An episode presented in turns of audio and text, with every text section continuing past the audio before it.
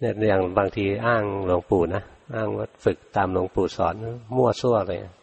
ไปเอาปลายทางมาเป็นต้นทาง ต้องฝึกต้นทาง ต้องมียานเห็นจิตเหมือนตาเห็นรูปเนี่ย ตาเห็นรูป ท่านไม่ได้ว่าตาเห็นผู้หญิงผู้ชายนะท่านสอนให้เห็นสภาวะนะคือรูปตามันมองเห็นสภาวะธรรมคือรูป จิตก็เหมือนกันจิตก็เราดูจิตไปนะ เราเห็นจิตเหมือนกับตาเห็นรูปเลย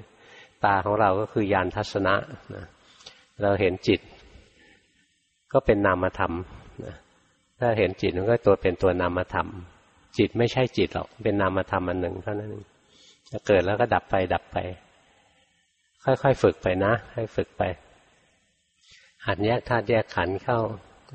กายส่วนกายความสุขความทุกข์ส่วนความสุขความทุกข์กุศลอกุศลก็แยกออกไปส่วนหนึ่ง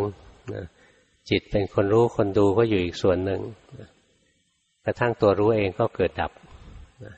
จิตผู้รู้เองก็เกิดดับ จิตผู้รู้ไม่ได้เที่ยงบางคนนึกว่าจิตผู้รู้นี่แหละคือพระนิพพานงั้นภาวนามานะ เพื่อจะมามีจิตผู้รู้ แล้วคิดว่าตัวผู้รู้นี่แหละคือนิพพาน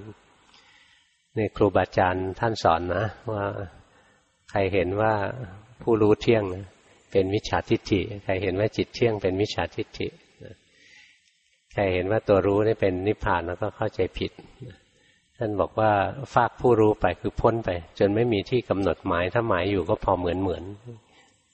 เพราะฉะนั้นถ้ายังจงใจไปรู้ไปดูจงใจรักษาจงใจประคองก็ตัวปลอม ไม่ใช่นิพพานตัวจริง มีภายนอกมีภายในนิพพานตัวปลอม มีสิ่งซึ่งเป็นคู่ มีข้างนอกมีข้างใน มีสงบมีไม่สงบธรรมะที่เป็นคู่คู่ไม่ใช่นิพพาน นิพพานเป็นสภาวะที่เป็นหนึ่ง